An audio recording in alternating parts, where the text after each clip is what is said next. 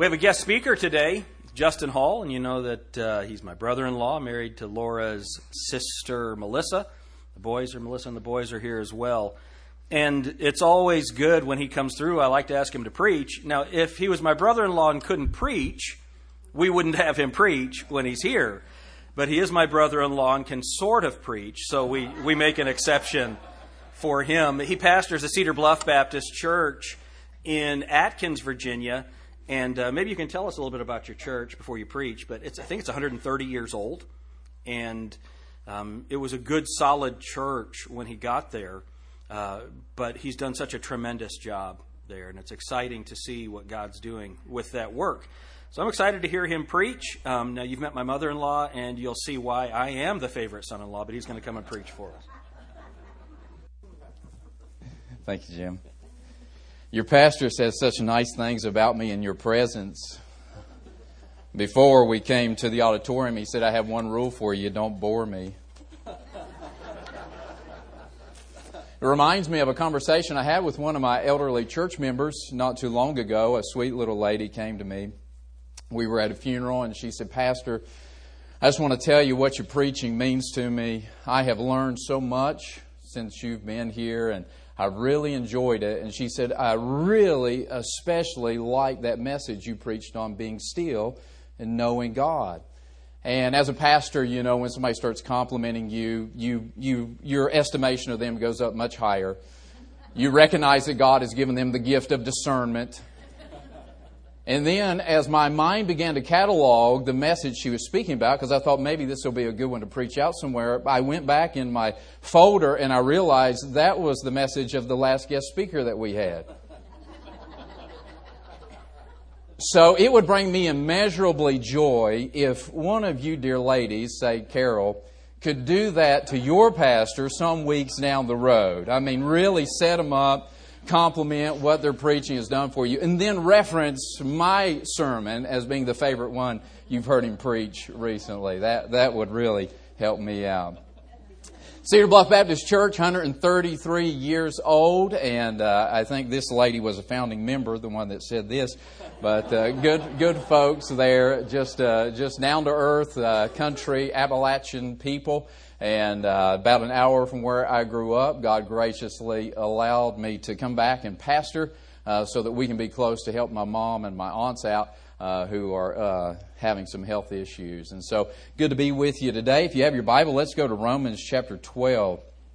Romans chapter 12, I want to talk to you about the transformative power of Jesus Christ. You know, today's the last day of the calendar year, and tomorrow is day one of 2018. And I don't know about you, but I get excited about things restarting. And I, I, like a fresh start, a new start. There's optimism, there's hope. You can put the past behind you. I think it's natural for us to, to take our past year in review and something about this time of year, maybe we've been conditioned to it. We, we look back over the year and we kind of put it in that category and we look at the things that we've done and we assess our performance, maybe give it a grade. That's passing, that's failing, this needs a little improvement, uh, that needs to change completely. And when we determine that something needs to change, we call that a New Year's resolution, right? And so some people may already be building those up in your mind. Some of you have uh, tried that in the past and it didn't work out, so you're against New Year's resolutions. But uh, resolutions, I think, are good because they express the desire to change. It is that desire to say, you know what, I'm not satisfied with where I am in this area. I, I want to do better. I want to improve. As a matter of fact, uh, the tightness of my waistband is telling me that I want to improve on my eating in 2018, and I want to make that a New Year's resolution. And uh, resolution is good, and it is a necessary step on the path to transformation. A resolution, that desire to change, is a necessary step on the path to transformation. So let's look at Romans 12, 1 and 2, and see how these all fit together. I beseech you, therefore, brethren, by the mercies of God that you present your bodies a living sacrifice, holy, acceptable unto God, which is your reasonable service. And be not conformed to this world, but be ye transformed by the renewing of your mind, that you may prove what is that good and acceptable and perfect will of God. Let's pray. Father, thank you so much for the opportunity to minister your word to your people. I thank you for the faithful folks who are here today, finishing out their year in your house. Lord, we have reasons why we could have stayed away today, but because of our desire to worship you, our desire to be impacted by you, to be changed by you, we are here today. And Father, we accept every one of your promises that your word will not return void, that it is like a surgeon's scalpel that will do surgery in our spiritual lives. And Lord, we come today seeking transformation through Christ. And so I pray and ask, Father, that you would help me to explain your word and point us to an example that helps us reach that goal. I pray in Jesus' name. Amen. The transforming power of Christ can literally change our lives like nothing else in the world. Jesus is the greatest differentiating factor of all factors in the world. And so, if you are a Christian, there is an infinite difference between you and a non Christian. There could not be a greater differentiating factor than Jesus Christ. The problem is that somehow we invite the King of Kings and the Lord of Lords into our lives, and He doesn't disturb much of what's there. Now, I don't know about you, but I don't understand how that works. We cannot uh, bring a elephant into our living room and not have the furniture rearranged, can we? So, how is it that we could bring God into our lives and it doesn't disturb or rearrange anything in it? And so, as we think about that, I want us to consider the fact that for the transformation process to really reach its full effectiveness, there has to be compliance on our part there has to be this personal, voluntary willingness for Christ to change us. The Apostle Paul is beseeching them. He is saying, I am begging you to present your bodies. Be complicit in the transformation process. You see, Christ will not force us into his mold we must voluntarily yield to His transformative process. It's true, the Lord loves us too much to leave us to our own devices. He will convict us and He will prompt us and He will urge us, but He will never force us to change, watch this, against our will. We have to submit our will to His if we want to see the full effects of His transformation in our life. Like a patient in need of a surgical operation, we must present our bodies of our own volition. If you've ever had a surgery, you have to show up. You have to voluntarily enter in to that room. You have to be the one who presents yourself for that surgeon to do the operation we must be willing to stay on the operating table, and above all, we must trust the surgeon. There's no way that you and I would let somebody cut on us that we did not trust. We check out their degrees, their certificates. I've got people in my church, they will research their doctors before they will let them do anything. They will go online and check out and see if they've had complaints or lawsuits or that sort of thing. And I understand that because this is the only body that we get. We need to trust the surgeon. But let me ask you, is there any reason why we could not trust Jesus to operate on our spiritual life? We have no reason not to fully yield ourselves, and we must desire the outcome of the procedure. That's where that resolution idea comes in. It is that I want to be different than I am, spiritually speaking. And if we desire that, then we are on that path to experiencing the transformation that Christ wants to do in our lives. When you think about it, for a surgery, it may be the removing of a tumor, the replacement of a joint, or the repairing of an injury. But spiritually speaking, it is the removal of sin. Right? It has a way of attaching itself parasitically to our lives, doesn't it? Like a slow growing tumor, we may not notice at first. Before long, the effects of it are showing the drain on our spiritual life. And there are times that we need it removed. It may be the replacement of a heart. You know, the Bible talks about the heart in terms of hard heartedness and tender heartedness, and the psalmist said that God created in him a new heart. And we are to guard our hearts with all diligence because out of it are the issues of life. And our heart can get hard through the traffic of life. And sometimes we need God to give us a fresh heart, a tender heart, a new heart. Or perhaps it's the repairing of the soul. You know, those soul level injuries are some of the most painful. Those emotional scars, those mental scars, those scars of betrayal and wrong that you and I carry with us, they are not able to be read on our face, but they sometimes cause us the greatest amount of pain in our lives. Did you know we have a great physician who can operate on every one of those issues in our lives?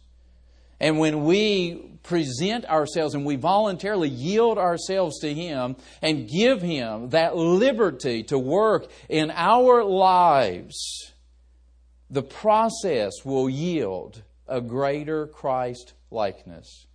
It requires trust in God and a willingness to stay on His operating table. You know what the difficulty is? Notice this, verse 1, Romans 12. I beseech you Therefore, brethren, think about that. Paul, Paul is begging people to do this. I beg you, I beseech you, please, brethren, saved ones, by the mercies of God, that you present.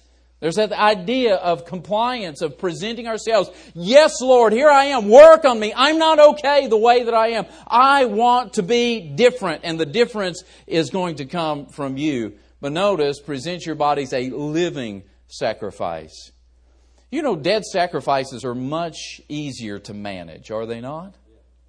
Right? In the Old Testament, there were no living sacrifices. They were dead sacrifices. And so they would cut their throats. Their lifeblood would go from their body and they would throw them on the altar. And guess what? They'd stay. But if you've ever tried to put yourself on the altar of God or on the operating table of God, you know full well that you are living and just like a living being, when you feel the incision, there is a natural reaction to draw back. Whoa, stop everything. I'm not sure that I want this. And the fact is, there is anesthesia for surgery, but there is no anesthesia for spiritual surgery. You and I will feel the pressure of the blade. We feel, will feel the cut of God when He removes sin from our life. And we must be willing to stay on the operating table until the surgery is finished. This is not as easy as it may sound because there are two opposing forces at work in life attempting to pull us in two different directions. Notice verse 2 and be not conformed to the world, but be ye what? You say it. Transformed. So, two opposing forces, is there not? There's two entities that are going to pull you in two different directions. It is either being conformed to the world, going along with everybody else. I'm okay because I'm as good as anybody else, or maybe I'm a little bit better than the people around me. I'm just going to keep going on this path. It's exerting pressure on me. I will go with the flow, or I will be transformed but do you understand? You cannot have both at the same time. You cannot be conformed to the world and be transformed by Christ. Do you agree with me on that from the text? Conformed is fitting into the mold of the world. The culture around us exerts constant pressure on us to be like them in thought, in morals, in behavior, in language, so on. Have you ever seen? I was reading recently that uh, this uh, this uh, social movement uh, to make the LGBT agenda acceptable has been the most aggressive ever documented in history.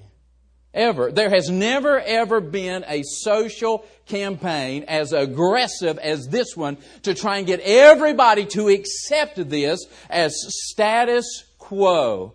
And you and I have to realize that we're living in a world that's constantly exerting pressure on us to think like them, speak like them, act like them, behave like them, have the same morals and standards and values. But following Christ will call for us to go against the grain of the world.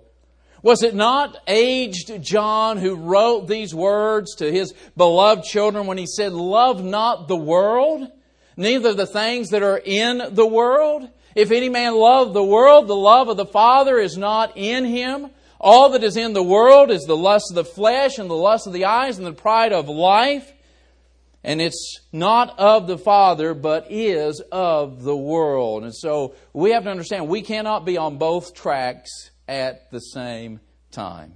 We are either going to be conformed or we are going to be transformed. And it's like wading upstream in a river. There is resistance with every single step. And the force of the current threatens to sweep you off your feet and carry you away. That is what it is like trying to follow Christ in this world. There are no easy steps. It's like walking in the Chicago wind. I heard that if the wind ever stopped blowing in Chicago, everybody'd fall down. Why? Because they are used to the force going against them. And the same is true for us, spiritually speaking. But God's desire for us is to be transformed. That, that, that word is where we get our English word metamorphosis. And that means a profound change from one stage to the next in the life history of an organism. It's uh, like going from the caterpillar to the pupa, from the pupa to the butterfly. That's what it means in the life of butterfly. It is that significant transformation. But what does it mean in my life or in your life? Well, if you're adept at finding passages in your Bible, let's look at 2 Corinthians chapter 3. 2 Corinthians chapter 3 that same word is used, translated a little differently in 2 Corinthians chapter 3 verse 18 that gives us a bit more explanation as to what does it mean to be transformed. 2 Corinthians 3:18 But we all with open face beholding as in a glass the glory of the Lord are changed into the same image from glory to glory, even as by the Spirit of the Lord. That word transformed is the same as changed into the same image. The transformation process that we're looking at in Romans chapter 12 will change us to look like a reflection of Christ in the way that we think, in the way that we speak, and in the way that we behave. I can think of no greater New Year's resolution than wanting to become more Christ like. As admirable as it is to say, I want to advance my education, or I want to reduce my weight, or I want to get more fit, or I want to do this, or I want to do that, I can think of nothing better to put our energy into than wanting to be more like Christ. And while compliance is required, He will not force us against our will. It takes more than just my desire to transform me. It takes the power of Christ to do that. And so for the person who is not saved, it doesn't matter if they make the resolution they want to become more like Christ. They will never do it without Christ in them. But all the difference that Christ makes. Sadly, sometimes we get used to living in a way that is not experiencing the fullness of Christ, and we, we uh, deceive ourselves into thinking that this is the norm for the Christian life when God has so much more for us. To get a better grasp of this idea of transformation, I, I want us to see what it looked like in the life of a person. I, I have this firm belief that everything that God teaches in the Bible, He demonstrates in the Bible. And so, if He teaches us about holiness, He shows us the picture of holiness in somebody's life. Well, who pictures this idea of transformation for us better than the person who wrote about it in Romans 12. It's the Apostle Paul. And so, if you would, let's go to the book of Acts, where we will spend the remainder of our time this morning. Acts chapter 8. Now, I know that this may seem dangerous, turning to an entirely new text at this point in a sermon. You may be thinking that we're going to make up for both services today. But this is more of a flyover observation. Uh, we're not going to dig into each of these words and, and twist them and, and look at them in different lights and see what they mean. We just want to draw and say, okay, what does transformation look like from a distance? What did it look like in the life of Paul the Apostle? We, we meet this guy in Acts chapter 8. Notice how he's described, what he was like. And Saul was consenting unto his death. And at that time there was a great persecution against the church which was at Jerusalem. And they were all scattered abroad throughout the regions of Judea and Samaria, except the apostles. And devout men carried Stephen to his burial and made great lamentation over him. As for Saul, watch this guy, he made havoc of the church entering into every house and hailing men and women, committed them to prison. And so this is where Saul started out. He hated Christ, he hated Christians, and he was doing his part to try and stamp it out. Turn over to Acts 9 and pick up the narrative there. Acts 9 1. And Saul. Watch this yet breathing out threatenings. Think about the verbiage that is used there, breathing out. Have you ever noticed that when you get worked up, you, your breathing changes? If you get angry, you will notice that you will begin heaving a bit because of your breath and you're breathing out. Why? Because now something has kicked into you biologically that is affecting you. This is where Saul is at. He is just outraged every single day by this group that is gaining a following of Christians, and he can do nothing but spew out hatred toward them. And Saul, yet breathing out threatenings and slaughter against the disciples of the Lord, went unto the high priest and desired of him letters to Damascus, to the synagogues, that if he found any of this way, whether they were men or women, he might bring them bound unto Jerusalem. You know, when he comments about his own track record later on, he says that he brought many of them in and that they died because of his testimony. And so here is a man who is living his life in such a way that is the opposite against Christ. But I want you to see the transformative power of Christ in what happens next. And as he journeyed, he came near Damascus, and suddenly there shined round about him a light from heaven. And he fell to the earth, and he heard a voice saying unto him, Saul, Saul, why persecutest thou me? And he said, Who art thou, Lord? And the Lord said, I am Jesus, whom thou persecutest. It is hard for thee to kick against the pricks. And he, trembling and astonished, said, Lord, what wilt thou have me to do? And the Lord said unto him, Arise and go into the city, and it shall be told thee what thou must do. And so there's his encounter with Christ. That's when he gets saved. He goes from not believing in Christ to believing in Christ, from rejecting the lordship of Christ to accepting Jesus as his Lord and Savior. Now, watch the transformation. Drop down verse 17. And Ananias went his way and entered into the house, and putting his hands on him, he said, Brother Saul, the Lord, even Jesus, that appeared unto thee in the way as thou camest, has sent me, that thou mightest receive thy sight and be filled with the Holy Ghost. And immediately there fell from his eyes as it had been scales. And he received sight forthwith and arose and was baptized. And when he had received meat, he was strengthened. Then Saul certain days with the disciples were, which were at Damascus, and straightway he preached Christ in the synagogues, that he is the Son of God. But all that heard him were amazed and said, Is not this he that destroyed them? Which called on this name in Jerusalem and came hither for that intent, that he might bring them bound unto the chief priest. But Saul increased the more in strength and confounded the Jews which dwelt at Damascus, proving that this is the very Christ. Now think about it. That's the first week of his salvation, right? I mean, that, that may be the first day of his salvation. But what we are seeing is that that gives us an indication of the trajectory. And as we read the remainder of Acts and the books uh, that Paul wrote in the New Testament, we find out that his life was completely transformed because of Jesus Christ. And so this morning, I just want to give you six areas of transfer. I, I need two hands for that, don't I? Six areas of transformation. Th- these elements of transformation that are evidenced in the life and writings of Paul. Number one, his mentality was transformed.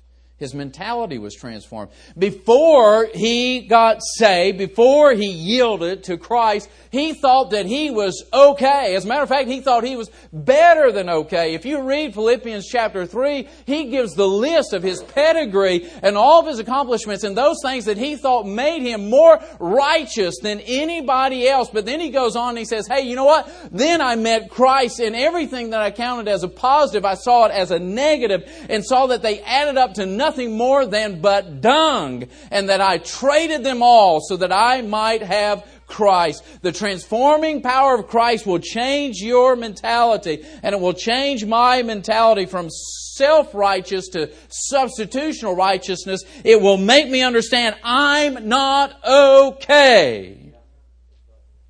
And we live in a world full of people that think that they're okay just the way they are. You've seen the bumper sticker. I was born all right the first time. Oh, no, you're not. Amen. Jesus said, You must be born again. Larry Clayton told me if I wasn't born in Shelby County, I needed to be born again. but I believe everybody in Shelby County needs to be born again too, right? Would you agree? We're not okay. And that takes the transforming power of Christ to bring us to that point where we say, you know what, I'm not okay the way that I am. This is not, it doesn't matter if everybody in my peer group accepts me as I am. This is not acceptable to God. And so transformation changes the mentality, it changes the way that we think. And if you're going to be different, you have to think different. Right?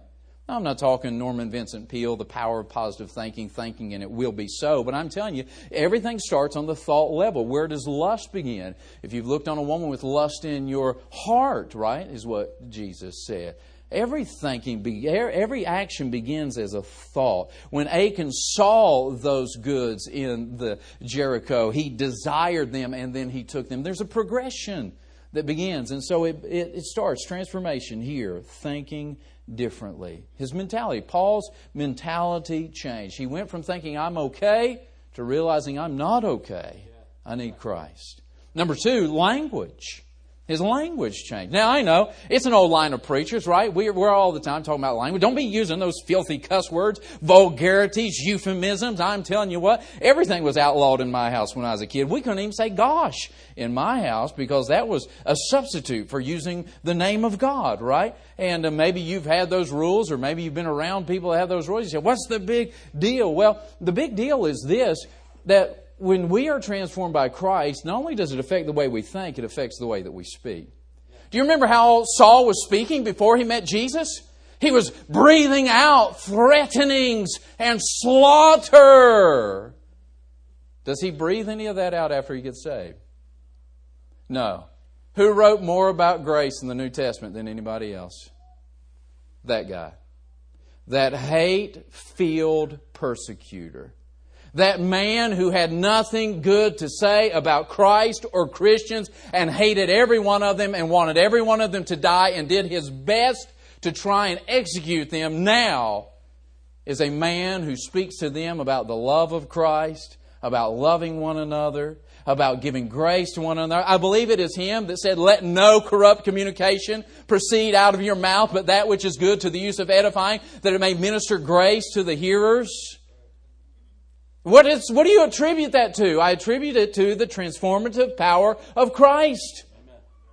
When he was compliant with what Christ was doing in his life, not only did it change the way he thought, but it also changed the way that he spoke. He went from cursing the name of Christ to confessing the name of Christ. And if I had time this morning, I would take you to other passages in Paul's writings where he speaks about this stuff in the past tense. He was, he used to be, I once was this. What is that? that that's an indication of the transformation that took place in his life through Christ. Amen. Number three, number three, relationships. Relationships. This is interesting. He went from hostility toward Christians. How was his relationship with Christians in Acts 8 and the beginning of 9? Good, not good? Bad, right? He had no relationship with those people. He hated them. He wasn't interested in getting to know them. He didn't care if you were a good person or if you cooked extremely good bread. He didn't care about that. Right? He knew one thing you're a Christian, I don't like you. But what happens? I think it's so funny. Ananias is the apprehensive servant of God that, that when Saul gets saved, God appears to Ananias and says, Hey, go, you know, Saul, he's one of mine now. Go, go tell him what to do. And he, said, what? This guy came to kill us, Lord. I don't think I want to go talk to him. And so he enters in so softly, doesn't he? Brother Saul. I, I, I, just can hear the timidity in his voice when he comes in. Why? Because he knew that this guy hated him. And then all of a sudden now, instead of hating Christians, you know what happens there in Acts 9? He tries to join them, right? Doesn't he? Doesn't he try to go down to Jerusalem and, and get in with the disciples? And they're like, no, thank you. No, mm-mm. No, we know who you are. We don't want you infiltrating our ranks. It isn't until uh, Barnabas, the son of consolation, comes along and vouches for him and brings him in. Hey, guys, it's for real. He's saved. He wants to be a part of you. Isn't that amazing that his relationships were changed by the transforming power of Christ? And before we uh, sit here and justify and say, you know what, my relationships with Christians are okay, I would say, how about all relationships? You see, because it doesn't just pertain to whether or not you like the people in your church. I believe that the transforming power of Christ will cause us to work at having good relationships with everyone that we can. As a matter of fact, that is the primary relationship, isn't it, with the Lord Jesus Christ? When we are reconciled to God through Christ and we enter into a relationship with Him, that becomes our foundation for all other relationships. And I say that if this relationship is right, it's going to cause the other relationships to be right. And that means we have to work at it, doesn't it? Did Saul work at it? I see him working at it. I see him trying to get in with these people. I see him trying to make concessions. I see him going from hostility to hospitality. I see him going from hating to loving these people.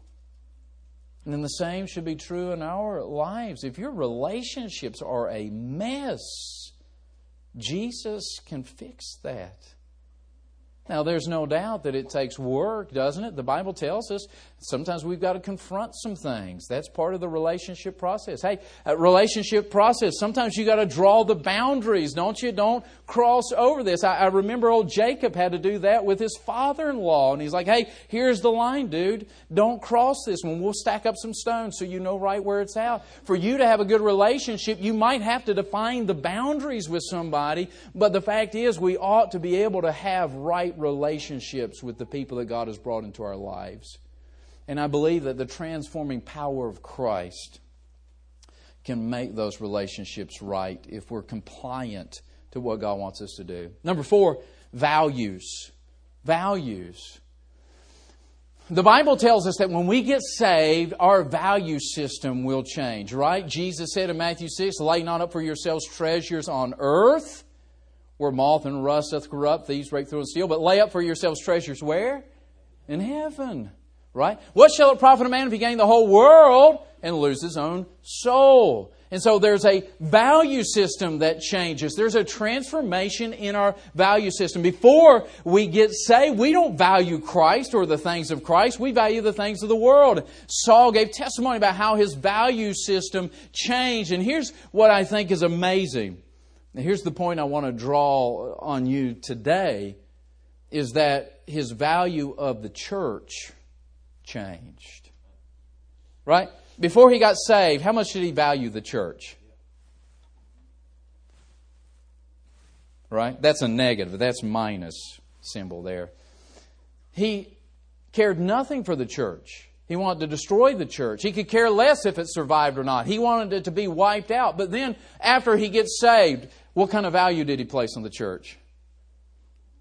Oh, he became the greatest church planter in the New Testament, did he not? Didn't he go planting churches up in Antioch? Wasn't he the first one that went into um, Greece, into Europe, planting churches? Then he planted a church in Philippi, and then another in Thessalonica, and then another in Berea, and then another in Corinth. I mean, didn't he plant churches in Ephesus? And from Ephesus, didn't they plant churches in Colossae and, and uh, in other places? So, this transformation caused his value system to change. And one of the, one of the things that increased in value in his thinking was the church of Jesus Christ. We live in a day and time when the church has been completely redefined. The church is a building. Let, what's going on down at the church? Now, I understand that, and I'm not trying to get everybody to stop calling the building the church. But if you go back in history, and uh, like your pastor probably reminds you from time to time, they used to say the church gathers here. Right? Why? Because the church is the body of Christ. Today, what's more, I would say what's more common is we view the church as an event. Right? Church happens at this time on this day. You know what the problem with that is? Is that, you know, if I miss the event this week, I'll catch it next week. Well, you know what? Uh, you know, I, have been to a lot of those events. I may not go to the. And when we misview the church, when we misunderstand the church, the value goes down. But when we see it the way that Christ sees it, as the bride of Christ, as the body of Christ, as, uh, as the, the, the entity that He shed His life's blood for, all of a sudden that transformed power of Christ will cause us to value the church and say, you know what, this is something that's supposed to be high on the priority list. This is not optional. This is not something that I hit or miss. This is something that I want to invest in and I want to be a part of and I want to give my life to the work of Christ. And so we find that his values were transformed. Number five, I'm not exactly sure how to say this. Let me say it in a couple of ways. His stubbornness was transformed. Now, I, I come from a long line of stubborn people, right? Thank you.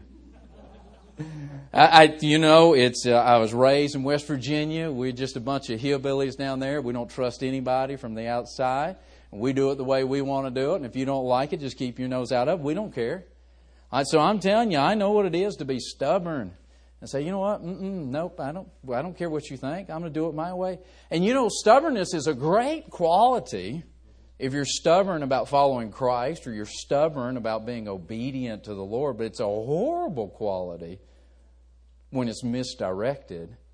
And before this, Saul was stubborn, was he not? He was like a dog with a bone. In Acts chapter 8, he is just wreaking havoc on the church in Jerusalem. Acts chapter 9, he's no longer satisfied to stay there in Jerusalem. Hey, you know what? That church is expanding, so the persecution must expand. And with stubbornness and tenacity, he goes to the high priest and says, Give me jurisdiction that I might go. And if I find any in Damascus, I can bring them back here and we can prosecute them and execute them. And he had a stubbornness and an obstinance. As a matter of fact, when Jesus appears to him and he says, Who are you, Lord? He says, I am Jesus. It's hard for you to kick against the pricks.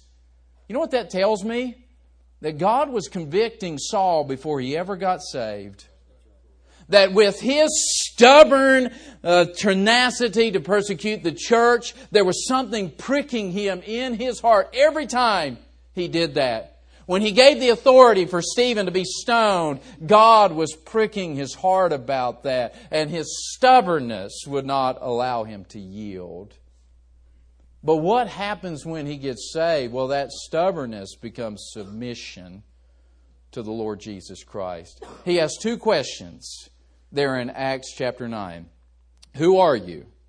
And that's so important. You cannot be saved believing in the wrong God, no matter how sincere you are you must know who the true and living God is. He is the creator God. He is the redeemer God. He is the triune God. He is the God who became a man.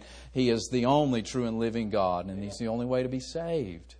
So you got to know who He is. But you know what the second question Saul asks? What would you have me to do, Lord? That is an expression of complete submission to the Lordship of Christ. Who are you? What do you want me to do? Man, I'd say that that would be a great question for every Christian to ask. Lord, what would you have me to do? Amen.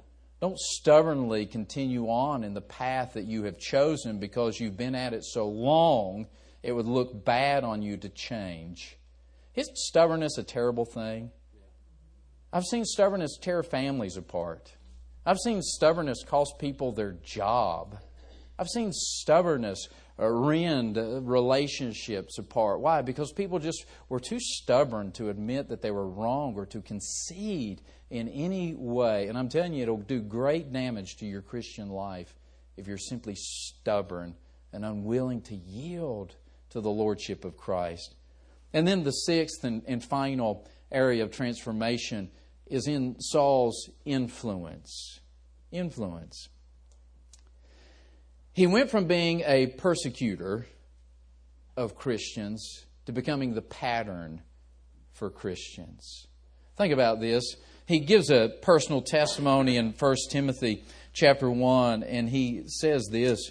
He says, I thank Christ Jesus our Lord who hath enabled me, for that he counted me faithful, putting me into the ministry, who was before transformation a blasphemer and a persecutor and injurious, but I obtained mercy because I did it ignorantly and unbelief. And the grace of our Lord was exceeding abundant with faith and love which is in Christ Jesus. This is a faithful saying and worthy of all acceptation that Christ Jesus came into the world to save sinners, of whom I am chief. Howbeit for this cause I obtained mercy, that in me first Jesus Christ might show forth all long suffering for a pattern to them which should hereafter believe on him to everlasting life. You know, when we yield to the transforming power of Christ, it will change us on many fronts thinking, speaking, relationships, values, stubbornness. But what about influence? Every one of us has influence. Saul, before he was transformed, used his influence to push people away from Christ. And you know, when I look back at my life, I did the same thing, although it may not have been in the same way. I didn't go and persecute Christians, but I certainly tried to get people to go along with my sin. Hey, let's go out tonight. Let's party tonight. Let's drink tonight. Let's do this. That was an influence, drawing them away from Christ. But after he gets saved, now he uses his influence to try and push people to Christ. He becomes a pattern that people can follow. And so let me ask you, what are you going to do with your influence in this new year? How are you going to use it? You say, oh, I don't influence anybody. Well, that's still using your influence. You're just choosing not to influence people toward Christ. Why don't we make that decision that we're going to allow Christ to transform us and that we are going to allow Him to transform our influence to try and bring more people toward Christ in 2018? That we're going to witness more, that we're going to invite more, we're going to have somebody in our home. You know what I've discovered as a pastor? I've tried many different methods of trying to follow up on people and reach people, and I we door knocking and visiting, and people would come to the church, and I used to call them, "Hey, can I come by and visit you? I'd love to. You know, you visited the church, I'd love to visit you." And I can't tell you how many people would not let me come to their house. Maybe I was asking the wrong way. I tried to have my wife call, I tried to have my secretary call, and I, I got similar similar responses. But you know what changed? I, I started asking people to come to my house. Somebody visited the church, and then I'd send them a note, and then I'd call them and say, "Hey, you know what? It's great to have you. How about you come up to the house? We'll have some. We'll have some uh, dessert and coffee." And I have not found anybody who will turn me down on that yet. Isn't that amazing? I think God said something about hospitality in the Bible. I think He said something about using our homes to be hospitable. You say, I want to have more influence. Have somebody in your home. Ah, my home's a mess. Yes, so's everybody's, right? I mean, we all work. They get dirty. They don't. They aren't perfect. Nobody's looking to come to a museum. But I'm telling you, if you want to have God transform your influence, break bread with somebody. And you know what I found is that there are walls that come down in that home that never come down inside of a church building. You can talk about a lot of stuff in Sunday school, but I'm telling you, you get somebody in your home and they'll really open up to you. And they'll share with you the areas where they are struggling or the areas where they have need. And they will give you the opportunity to share with them the transforming power of Christ.